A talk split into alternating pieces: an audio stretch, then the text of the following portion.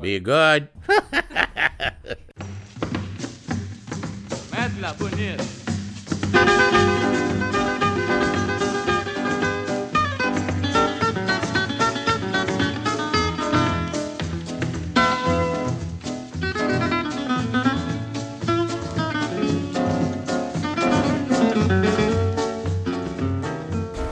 Welcome to this special edition of the Monkey Tooth Podcast.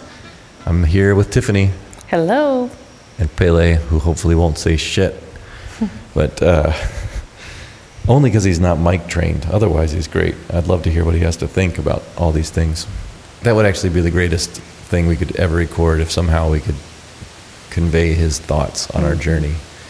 But anyhow, this uh, special episode is relating specifically to our time and journey through the wonderful country of Guatemala. Uh, we're going to give you our route, which Tiffany is going to dive into uh, momentarily, or presently, I think is the correct way to say that. Yeah, presently, Tiffany will be telling you about that. Uh, and shortly after that, she and I will tell you stories about being there. So, yeah, Tiff, what was our route through Guatemala? Okay, we entered Guatemala from Belize. We headed straight to a town called Flores, which is on Lago Petén Itzá. Uh, it's about, about an hour, two hours from the border. Tiny little town, little island. Uh, we went around to the other side of the lake, to El Remate, and spent some time there. And then we came down to Rio Dulce, which is um, on Lago de Isabel.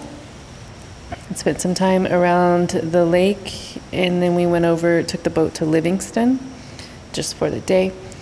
Then we came down and around, and we went to Antigua. Spent some time, a couple weeks in Antigua. Then went over to Lake Atitlan and San Marcos, and then we went over to Quetzaltenango or Xela. And then we came back, went to Guatemala City, and then we spent the night in Las Cascadas, just this very near the border of Guatemala and El Salvador. And most of the roads we took, we the route we took for many reasons, but one of the main reasons is the roads. All the roads that we took were, for the most part, nice and paved and smooth. There was bumps along the way, but we didn't take any of the um, rough routes. No. We took very, very little rough route, Yeah. which I appreciate tremendously. Yeah. So, uh, we had a, an incredible experience, I would say, in Guatemala. The people are obviously, I don't know if obviously, whatever, the people are wonderful. the culture is super rich, very, very Mayan, uh, and mixed with uh, Spanish uh, influence and interesting other European influences. Uh, it's at times incredibly modern and at times feels ancient and then like it's 500 years old and then yeah it was it was great. We made some new friends that we'll have for life in uh, in Guatemala.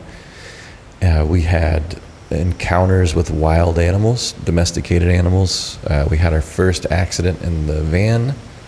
Uh, we had some very expensive repairs not related to an accident in the van. Um, uh, and we'll, we'll tell you a few of those stories right now. First, uh, right away, like our second night in the country, we were uh, we just happened to move the van from one spot to another. That was getting more sun. We needed more sun because our batteries were dying. Uh, our our batteries, solar. yeah, the solar batteries were crapping out, um, which ties to our later our latter story of um, very expensive repairs. But in the meantime, we are trying to finesse our batteries, so we moved the, the van very fortuitously because as soon as we moved, within moments, this guy walks up and starts asking us questions about our van. An American guy, very charming and happy guy, and his wife start asking us questions, saying, "Oh, we've got a Sprinter van back home in the states." And talk, talk, talk. That was Bob and his wife Anna, who you, um, if you listen to this show, you heard from Bob. Uh, he is a incredible guy, just individually. His wife is lovely, and Bob is a um, he's dealing with a terminal diagnosis of prostate cancer. While we're talking to Bob, this goofy Dodge Caravan pulls up behind us with a roof tent or a roof box on the top, and out saunters this little French dude who is now our pal Elion, Eliano, who is uh, he's awesome, and he is a, a total sweetheart of an individual. And it just we just happened to meet both of those people within a ten minute period. Uh, both of them have been guests on this podcast. Both of them are people who I cherish and uh, wish well. And we ended up spending a lot of time with Elion, like quite a bit of time. We traveled with him, I don't know, three or four different times, and we've uh, we've now seen him in El Salvador, which is cool. Seen him in more than one country. And we'll Um, hopefully see him in Costa Rica. Yeah, hopefully see him again. So uh, that was really cool. Uh, we went with Elion to uh, our first, our second destination, which was the uh, El Remate, the little town on the lake, and it was so beautiful. I mean, just gorgeous sunsets. The lake was a perfect temperature. It was clear. Pele could swim in it. We all swam in it and played and ate and just had a great time. And uh, you don't care if I tell this story about the guy?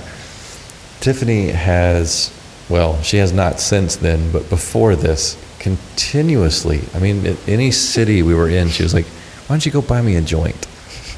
Which is an absurd, absurd thing to say for a number of reasons.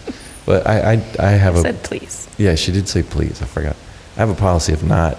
I, don't, I try not to buy drugs anyway, but certainly not from people whose job it is to sell drugs. If I'm going to buy, if, if we're going to procure, uh, like, I hate to even call marijuana a drug because, I mean, we buy coffee from the grocery store and that's a drug, but whatever. Anyway, if I don't want to buy pot from a guy who just sells pot all the time. So I I would always say no. I would buy pot from someone who just smokes pot and wanted to sell me some. Well, there's this guy who lives in this little town where we were in El Remate who uh, everybody was like, oh yeah, go see Adonis. He's hilarious. You'll have a great time. Buy some pot from him. He's fine. And I went over to buy coconut water, and Adonis was there. I said, "Hey, do you? Can I just buy a joint from you? Do you mind just selling me a single solitary joint?" And I cannot tell you how much I regret that sentence, because that dude sucked. He was horrible. Everybody thought he was hilarious.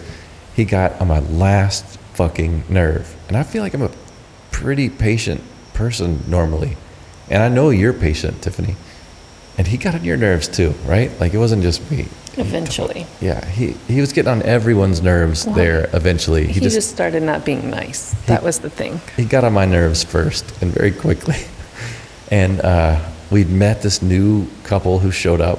Uh, a guy named Pete and his, uh, I think, fiance or girlfriend, boyfriend, Significant other. significant traveling Partner. partner, special friend, lady, um, Kate. Kate. and they're so polite.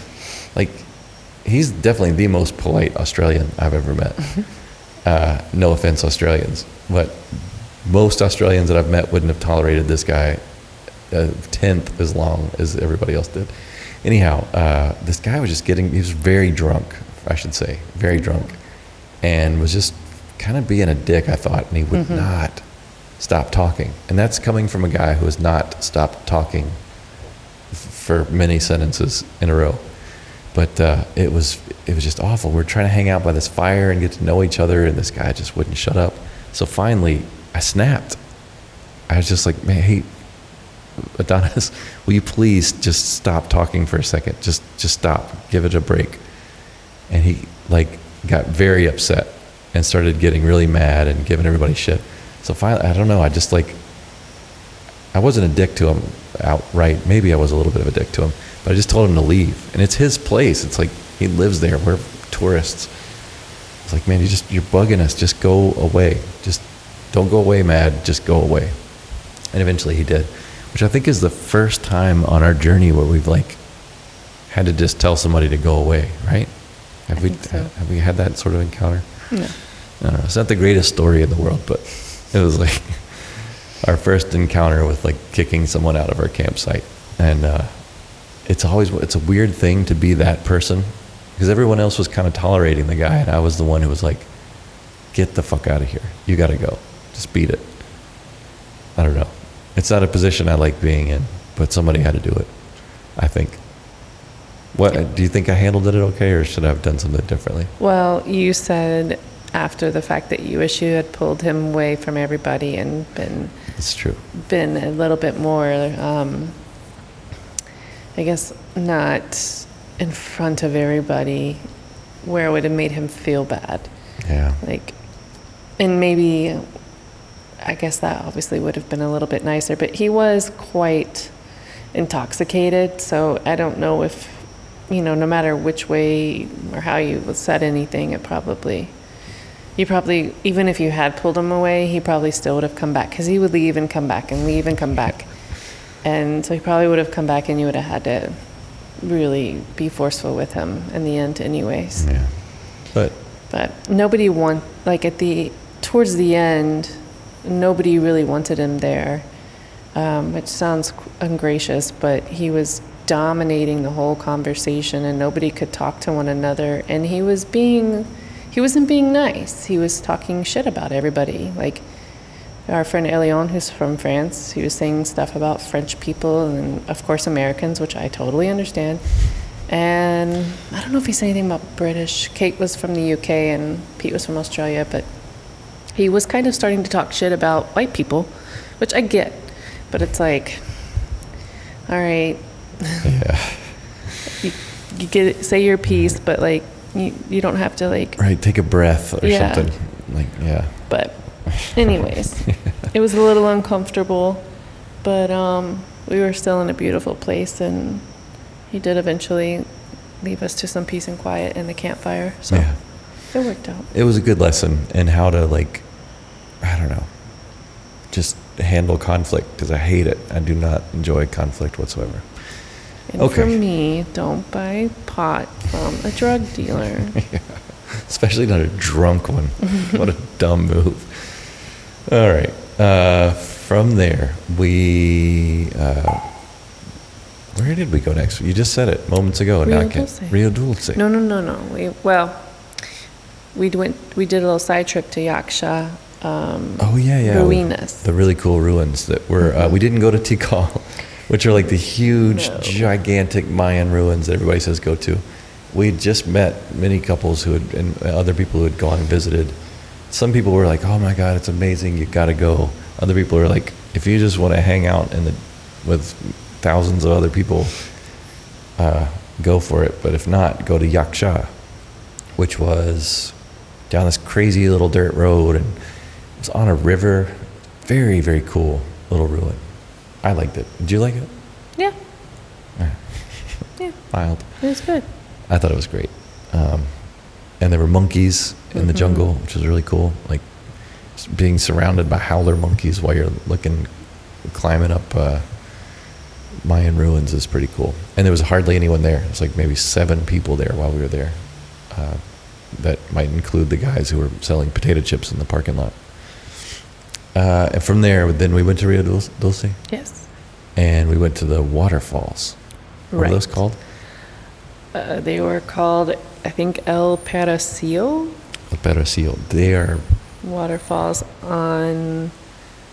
Um, oh goodness, uh, Lago de Isa, Lago de Isabel. Isabel. It is super freaking cool. I've never been in a uh, hot spring waterfall before. And you like sat in this beautiful, I mean, like jungle stream. It's like cold water is, and not freezing cold, but just cool water is maybe what, like between waist and ankle deep water. Yeah, it was. Um, there's some places you could get, deep? like there's a pool you could get in that was about, I don't know, chest deep. And it's like a little stream.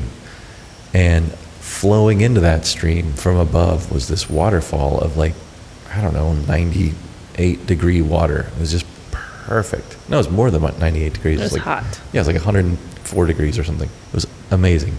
Like pouring down your back and like pa- massaging your shoulders and back and stuff. It was It was pretty cool. it was way cool. There was nobody there for about an hour.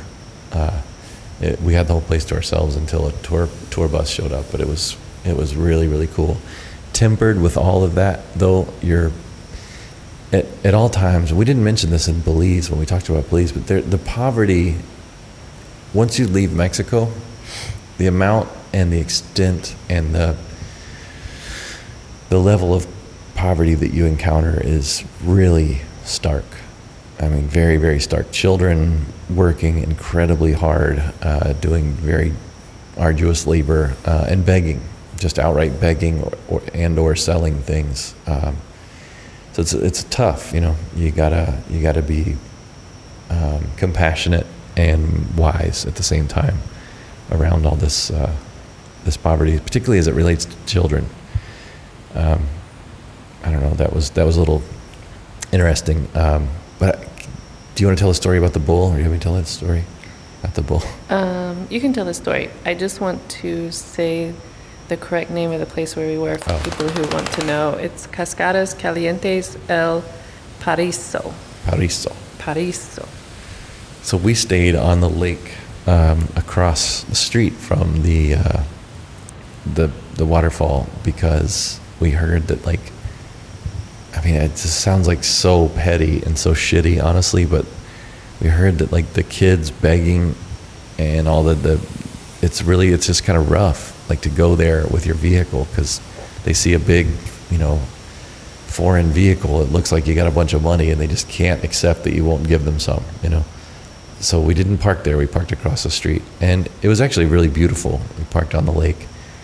And uh, on the walk over there was a, a woman and her t- uh, child and his friend who had been near us where we were parked for the night um, who were playing with pele in the morning. I was throwing the ball and they started throwing the ball anyway we ended up walking together um, down this really uh, beautiful country lane. It was surrounded on either side by pastures and barbed wire fences. Uh, low, you know, like not not huge barbed wire fences, but um, fences nonetheless. With the lake behind you and uh, mountains in front of you, it was just it was really idyllic. I thought pretty pretty day. It was very beautiful. And we're walking with this woman who was, I don't know, three feet tall. I don't know. She's four, four or five. She's very, very short lady, and her children were very. Her son was very short, and, but they were incredibly sweet, and they were chatting with us as we were walking. And I saw ahead of us a fairly large bull, and we asked her, "Is uh, Toro es amable? Is that bull nice?" Because they walk this lane all the time. She's like, "Yeah, it's fine. Don't worry." very casual. Like well, my Spanish is not great, but I know when somebody's being casual. And uh, she's like, "Yeah, don't worry about it." Within, I don't know, forty-five seconds of her saying that, the bull, of course, doesn't encounter her and Pele ever, or two gigantic white beasts. Um, so the bull just charges. It charged directly at us and she and her son and the little boy dove underneath the fence to safety. Tiffany ran in a concentric circle uh, around herself, I guess. I don't know what you were running around. And I, like a moron, just stood there. I stood there thinking, there's no way I'm going to get under that fence. I can't You told the bull no. yeah, I can't save Tiffany. I can't. I, there's nothing I can do here. So I just held my ground and I screamed at the thing, no. I just said no, really, really loudly, and because I thought it was kind of chasing after Pele a little bit. And it always works. And if I didn't even mention Pele, just casually, uh, if he could have had a cane and a cigar, would have been the only thing that would have made it more casual. But he just like sauntered underneath the fence with the lady, no regard to us or even really much of his own safety, other than he just followed that lady under the fence. Uh, and that bull, it was, I mean, seven feet away from me, snorting and stomping its foot and dragging it. And then it just turned around and ran off.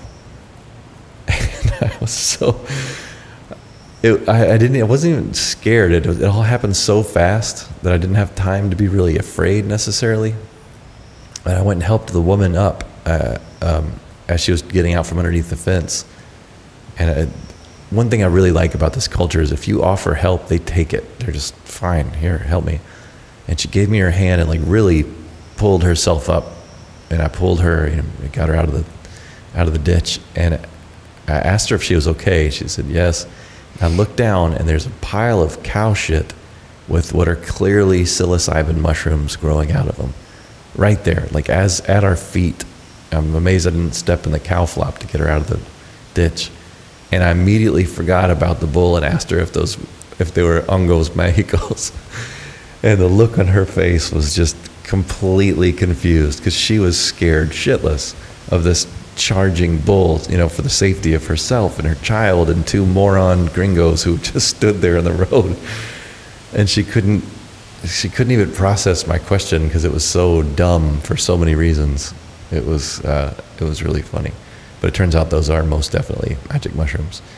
Um, and then she went to Tiffany and what she blew on your chest blew in your face? Uh, she like tapped my chest three times and then like s- rubbed her hand across my chest too.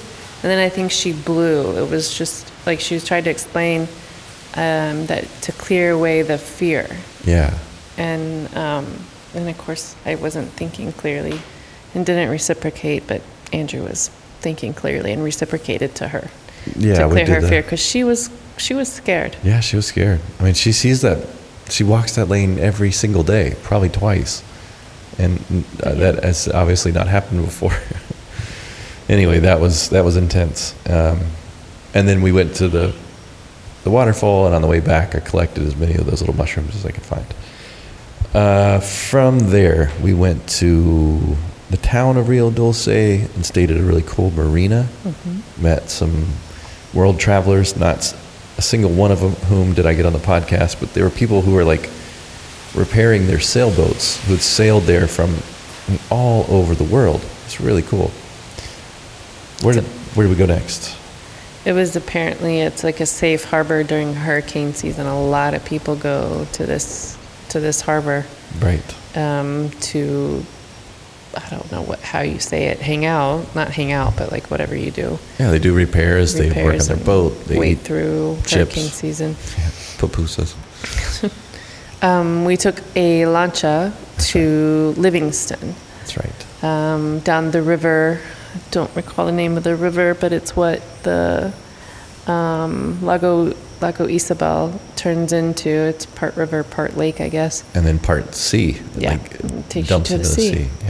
Yeah. um, to Livingston, which is like a Garifuna uh, community, which are, I guess, they're their own community. They're Creole, I think, hmm um, and um, African.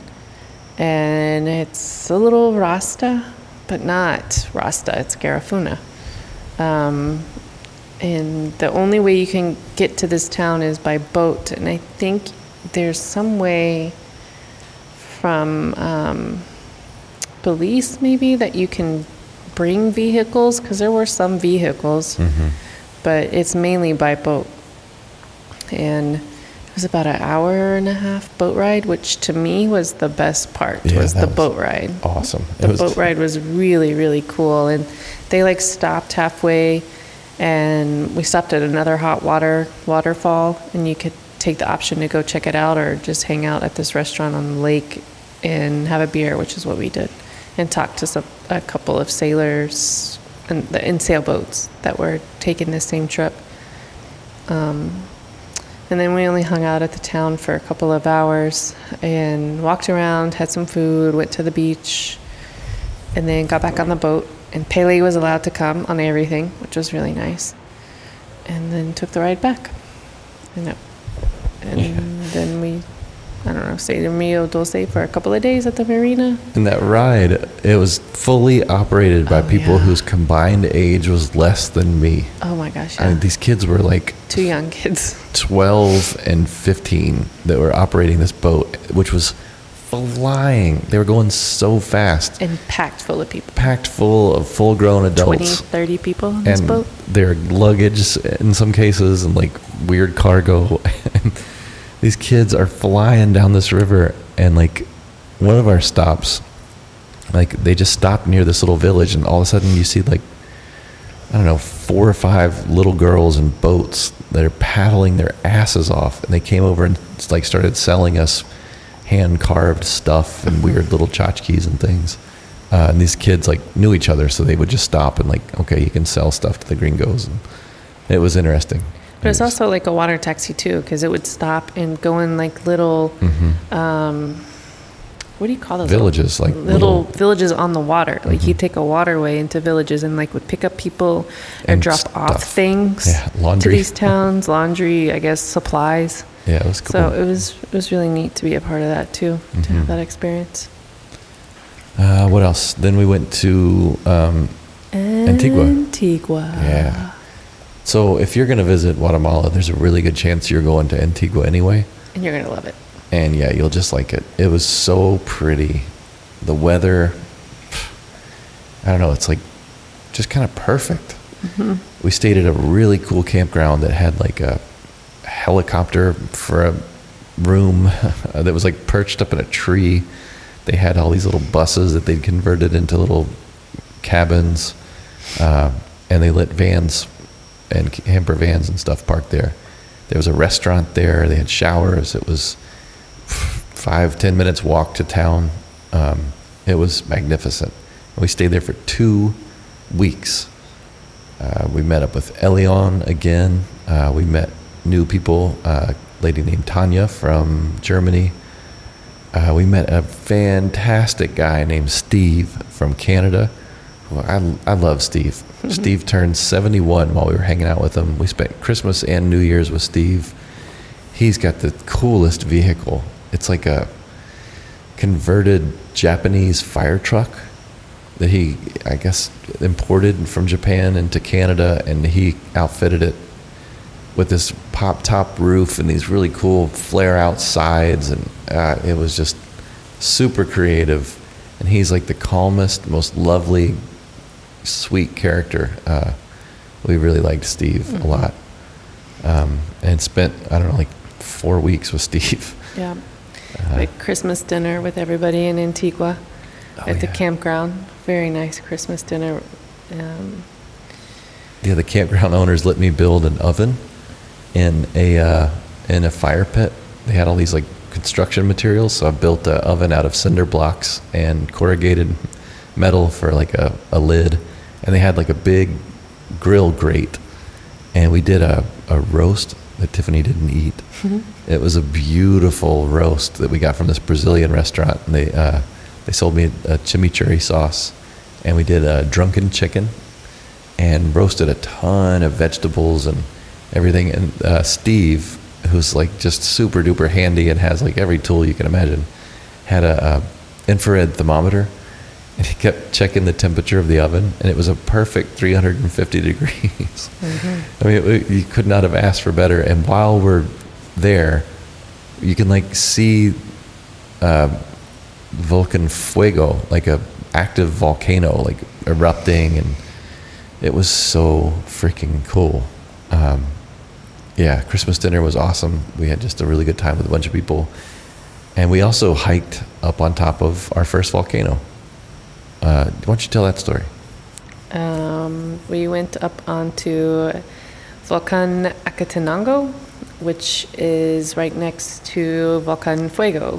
Fuego is the highly active volcano in the area, which you can see from Antigua and you can see from Lake Atitlan, and I think you can see it from Guatemala City. Like you can just see it everywhere. It's huge. Um, we went with a tour company. They really recommend that you do do it with a tour company, and you hike up. I think the to the summit. Think is like thirty nine hundred meters, which is approximately twelve thousand or so feet, roughly. Um, but the campground is, I think, about 600 meters lower. It's like 3,600 meters. Um, and you hike up to the campground in one day. Um, I think there was th- five of us, plus our guide, Edgar. And there was another guy at the campground when we got there who had like a fire going, which was so nice when we arrived. and Pele. And Pele, Pele got to come. They were totally cool with him coming. There was a great setup. They they provide three meals, which were really good, um, like a vegetarian option, a gluten-free option, and a regular option. They provide water, they provide the tents, they provide the camping gear. Um, all they they provided everything. Like if you didn't even have jackets, and one guy came in sandals, and the the group guide was like, "You cannot go in those shoes. Do you not have any other shoes?" And the guy was like, "I don't have any other shoes." So they found him some tennis shoes, like nice hiking shoes to Very nice hiking borrow shoes, and yeah. walk up there with, and they had jackets, gloves, hats. I had everything that you needed. Um, all you had to bring was like two, two more liters of water. They provided three, and like um, clothes and snacks. That was really basically all you had to bring, and it was roughly around forty U.S. dollars a person. Yes. So worth it. It's crazy. Cheaper than snorkeling in Belize. Yeah, it was crazy. um, the hike up was incredibly challenging for me. Um, you are going straight up. You, there are no switchbacks. There's really no like level ground, and the trail is incredibly loose. So loose sand, loose rocks, so you don't really get much traction ever. Um, so it was fun going up and fun going down. You're basically kind of sliding all the way down. Um, but when she got to the top, it was freezing, freezing, freezing cold to me. The wind was crazy. Um, but once um, the wind kind of eventually calmed down and you could just sit there and you're right in front of this active volcano that's just pretty much erupting every five to ten minutes. And some are just little poofs of lava, but some were massive, massive eruptions with, you could see rocks flying, sometimes you could feel it. It was amazing. And stayed the night there and then the group of us woke up at 3:45 in the morning to do the summit, which was again incredibly challenging for me. I didn't think I would make it. Um, but we made it up there, and it was even more freezing at the top of the summit. Um, but we watched the sunrise and watched the volcano, and you're at even more of an eye level with the volcano, uh, Volcano Fuego that's erupting. And then we slowly made our way back down. It was it was worth every moment of the experience, and I highly recommend anybody goes to uh, Guatemala to do this hike. Yeah, I would second that. It's it's an amazing experience. And just the hike up, I mean, I, I don't blame you for focusing on how tough it was, but like the. It was beautiful. Anytime you go up a mountain, the, the scenery is going to change dramatically as you go up. And this one did not fail because you start in kind of like weird, uh, like farmland that's all on the side of the mountain. And then you get into this crazy forest. And the type, the types of forest change. Like it gets more arid and coniferous. But at first, you're in this like jungle forest that's just, I don't know, like out of some sort of fairy tale. Um, it's a weird little sub zone in the mountain that's just like this brief band of, I don't know, a few hundred feet or something worth of elevation of this crazy cloud forest thing. And then you pop into the pines and all that, which was cool. And once our first view, because we, we hiked a good bit of it in the uh, in the clouds, and then suddenly like the wind swept away the cloud for a moment, and you could see like the Pacific Ocean and all of Guatemala, and then the freaking volcano next to us, and it was like this four seconds of glorious, blissful joy, and then the cloud came back in, and we just watched the uh, the landscape change and the lighting change in and out of clouds. It was re- it was it was dramatic to say the least, with these gusting winds and ever shifting light, and then sudden bursts of beauty and anticipation. You could sometimes hear the volcano and not see it, which was a, a unique position to be in. To like, you hear this sound that you've never I had never heard it before. A volcanic eruption is like a very powerful noise uh, that you can feel almost as much as you can hear, and then uh, you couldn't see any of it. You know, you just had to guess roughly where it was, and then when you got the full combo of it, like darkness and lava and rocks and sound, it was it was spectacular. So yeah, I second that. Go see this volcano. um, what else? We went to Atitlan. Oh yeah, from. Uh, oh no no, I guess we did that in Atitlan. We, Lake Atitlan is um, what two three hours from Antigua. Roughly. It's where all the hippies go, man. it's where they're all heading because of the ley lines. Uh, Atitlan is a volcanic lake in this, I don't know, southern part of Guatemala. It is outstandingly beautiful. This gorgeous lake. It's deep. It's cold. It's um, it's changing. You know, things are changing. It. There's not. People have asked me about the uh, the environmental impact of you know farming practices and weird things going on around the area on the lake. Some people have said it, it is the levels dropped considerably, and from what we could see, there was a much higher water line, and the the piers looked like they were higher uh, than they needed to be. But uh, other people say that the, the lake has risen. So I, I don't know. I don't know what to believe, but all I know is it's a, it's a very complex place with all sorts of really wealthy people um, who have bought land and have businesses. And then there's everyone else, like abject poverty and people just hustling their asses off to make it and live comfortably. Um, it's a it's an interesting mix to say the least. Um, and of course, while we were there, I, I fell into a weird depression in the midst of. Um, well, Tiffany, tell them about uh, New Year's because you had a really good experience on New Year's. Oh, yeah. We um, well, coming to Lake Atitlan, it's you know it's a highly anticipated place because you hear about all of the beauty and um, the views and the energy and everything like that. And we stayed in outside of a little town called San Marcos. It's like one of the um, kind of the only campground-like places in the area. Um, and I don't know, we. c I personally kind of prefer a secure situation, you know, and most of the time I like to have a shower. So those are kind of nice things to have. And so we went to this campground with our new friends, Steve and Tanya, and our friend Elion was joining us in a few days. And then we also met up with some friends that we met in Oaxaca, Richard and Marie Claude and their son, Rafi. They were also there. So it was kind of nice to have people that we knew there, and we also met up with new people as well. Um, but yeah, we got there, I don't know, a couple of days before New Year's.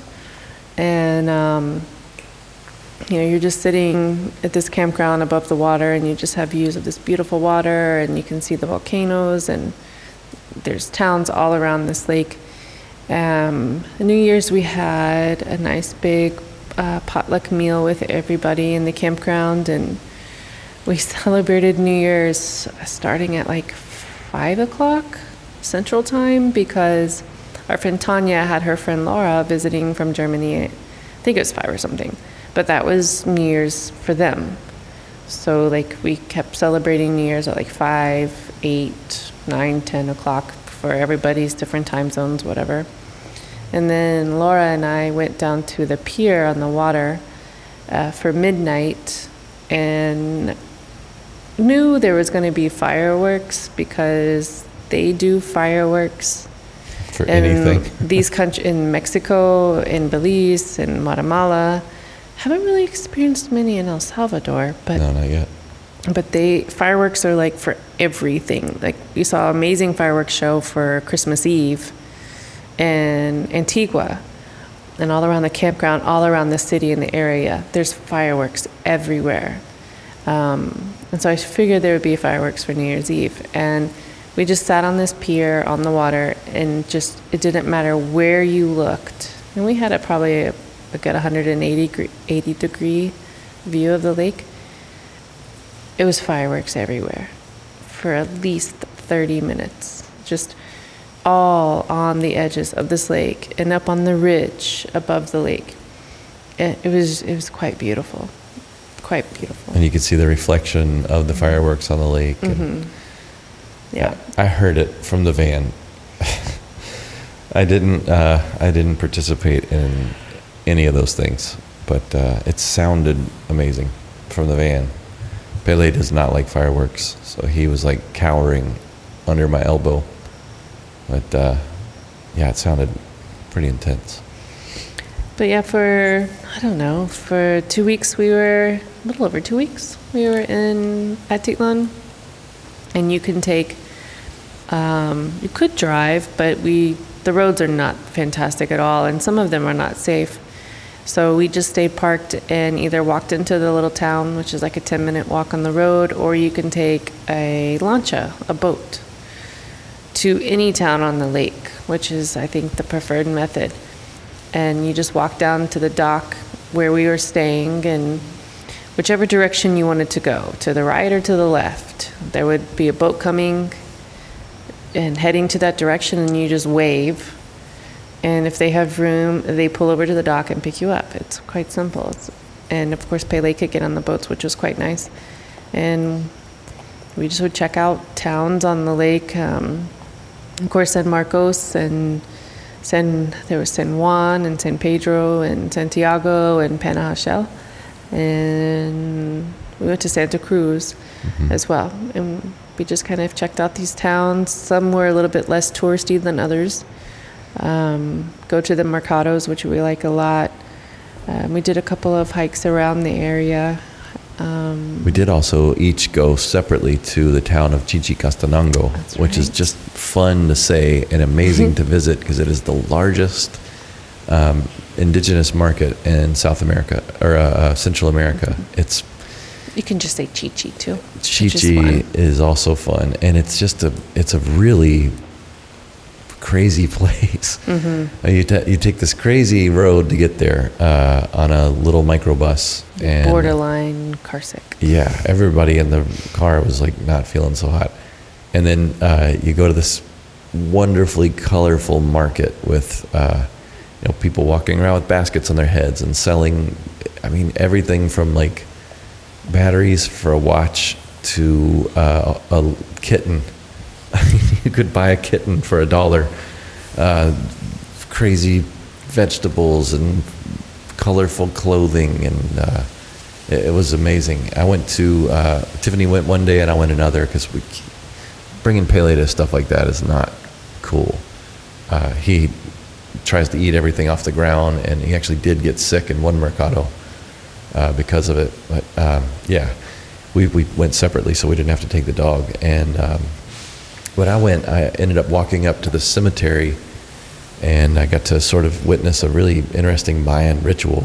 Uh, it was like for a, I guess, um, I don't know, prayers for the dead or something like that. I don't exactly know what it was because no one there could tell me what it was, but it was interesting and, and beautiful and smelled really good because they burned copal. Um, yeah, we went to that, and then I took a uh, solo mission to the town of Xela, uh, Quetzaltenango, and I became friends with the guy who drove the bus, the chicken bus, which they just call an auto bus, but the guy uh, Julio was such a cool person. He like took me under his wing when we got to Xela and helped me get. I had to fill a propane tank, so he got me all sorted out there, and then um, he he and I walked through the mercado together. We ate lunch. Uh, it was really really cool. And then two days later, he and his whole family and Tiffany and Pele and I had lunch and hung out in his hometown of San Pedro on the lake. It was uh, it was really special to get to, to know that guy. And then when Tiffany and I left Atitlan uh, for Xela, he was one of the first people we saw there. We went and uh, walked around the town, and he walked us through the mercado again. And I mean, he walked us for what, like an hour? Mm-hmm. And the guy's got a bus to drive. Like he has shit to do. You know, driving those buses is no joke. They're retired, like American school buses that are repurposed and have all their emissions controls ripped out so that they can go way faster. And they drive these insane routes through these mountain roads, curvy and dangerous, and up and down hills. And I would argue that his route is one of the most dangerous because he has to go down to the lake from the mountain. And that, that route destroyed by brakes. I mean, it's amazing how they do it. They climb in and out, up and down these things, every day. And uh, the guy took time out of that to like hang out with two goofball gringos and their dog, uh, and was just nothing but gracious and kind and patient with us. And it was a special, uh, special treat to get to hang out with that guy. Um, we also uh, hiked another volcano in um, uh, Xela with a group called Quetzal Trekkers, who are very cool. Um, I think did we mentioned them before, right? On another episode. Mm, I don't think I so. feel like I feel like we did, but whatever. I we don't know. Quetzal Trekkers is awesome. If we haven't already, I'll put up another uh, link to what they do because they're like a sort of a humanitarian organization who educates children with money they make off of taking gringos and others up volcanoes, fleecing them for ex- exorbantly uh, large amounts of money to, to go up, but it's worth it because you're helping they feed kids. you really well too. Yeah. Um, and then uh, from there, from Xela, we went. We had to go to Guatemala City to. No, no, no, no, no, no. Wait, what? What am I missing? Well, Oh, people may people shit. may want to know what volcano we went up, and it was San, Santa, Maria. Maria, Yeah. and it's not active, but a little piece of it, San, uh, Santiaguito, I think is what it's called, is active. It's not. Um, it's not as um, quote exciting as Fuego. You don't really. You just. It's more uh, sulfuric clouds that burst from it, but it did erupt pretty significantly It farts. uh, quite a few years back and caused some destruction, this little part of Santa Maria. But we hiked up that, um, that volcano, and we spent, I don't know, a few days in Xela, just walking around, which is what we like to do. And checked out the plaza and the Mercado, and um, met up with one of the hikers randomly that we walked up the volcano with and hung out with her for a little bit. Um, and then we left and went to Lago Chicabal. Oh, that's right. And that's like, um, which we did talk about this. Yeah, yep. We talked about this.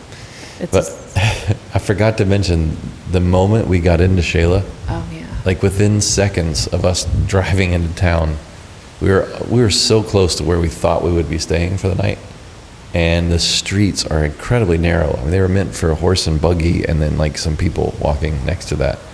They were not designed for cars ever, uh, and especially not two cars. One of which is a big old dumb Mercedes van, uh, and I sideswiped someone, by not very significantly, but significantly enough to like kind of pop off their front bumper and scrape off some paint.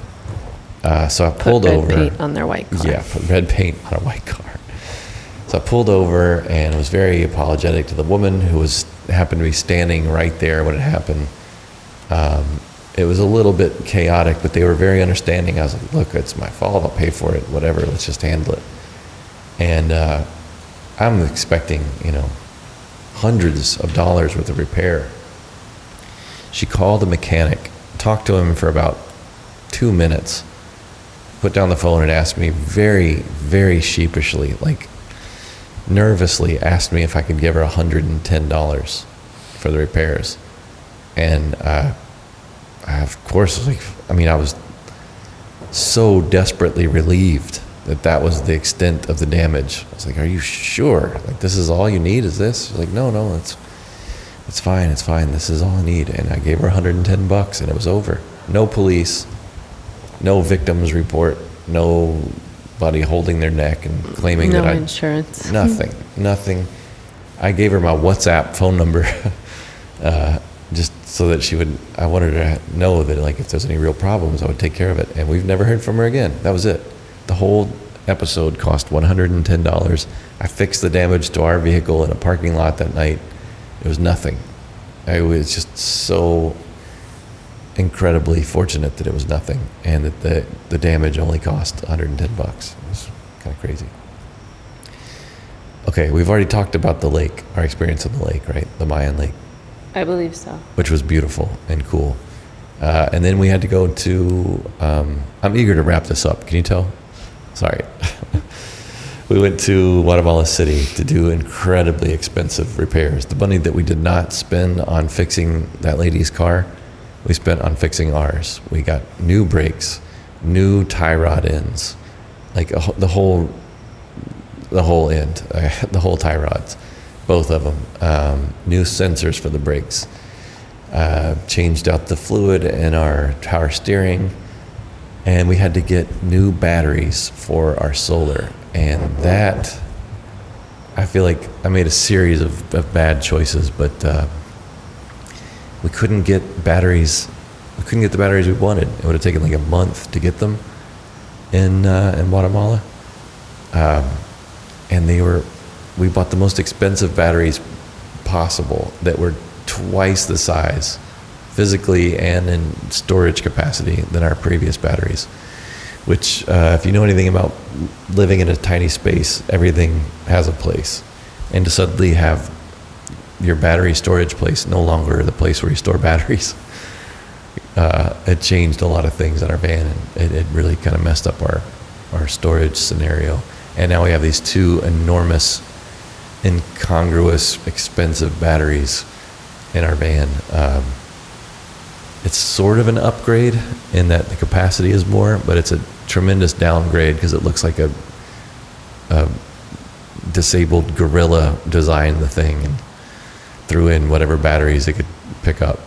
Uh, no offense to disabled gor- gorillas, but anyhow, that was our uh, our last little taste of, um, spending big money in in Guatemala but we did meet some lovely people in Guatemala City who we stayed with. Uh, this hilarious lady named Irina, Irene, Irene. Irene. She cooked us like breakfast and lunch every day for three days. She was wonderful. Um, and her son Axel, who runs a really, or not her son, Jesus, her friend Axel, who runs a great little uh, Airbnb and, and lets um, dirty van people sleep out front and use his shower. Um, it's great. That's. I don't really want to talk anymore. I think. I think we covered it. It's basically the story is Guatemala is great, man. Yes. It's great. Go there. we, I highly recommend going if you have any questions or you've ever thought for a second, I wonder what Guatemala is like. Go. Yeah, go.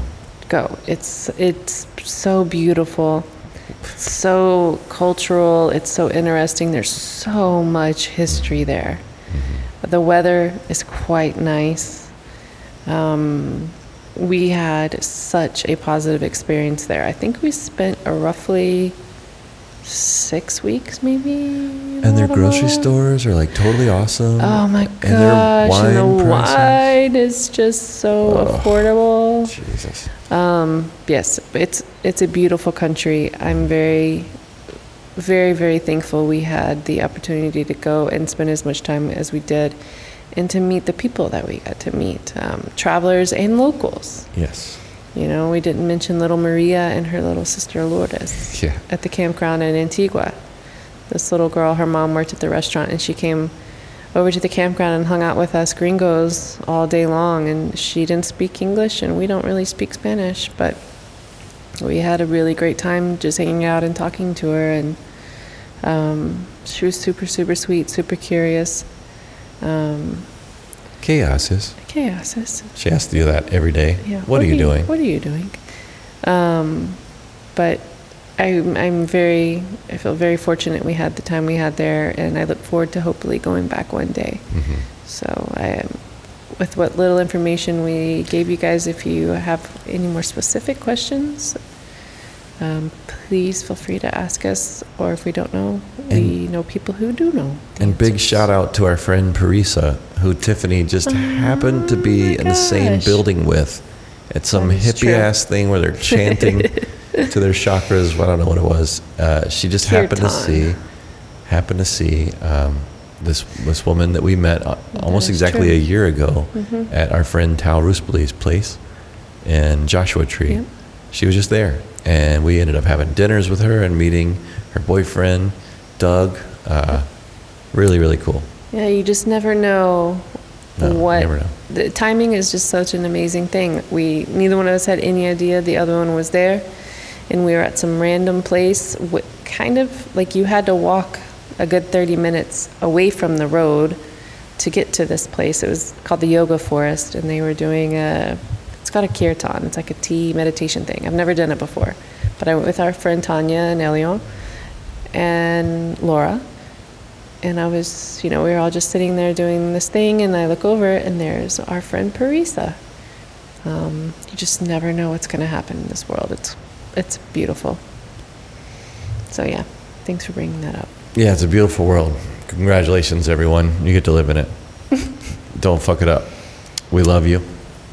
I hope you're doing fun and interesting things. Tiffany, you want to sign us off?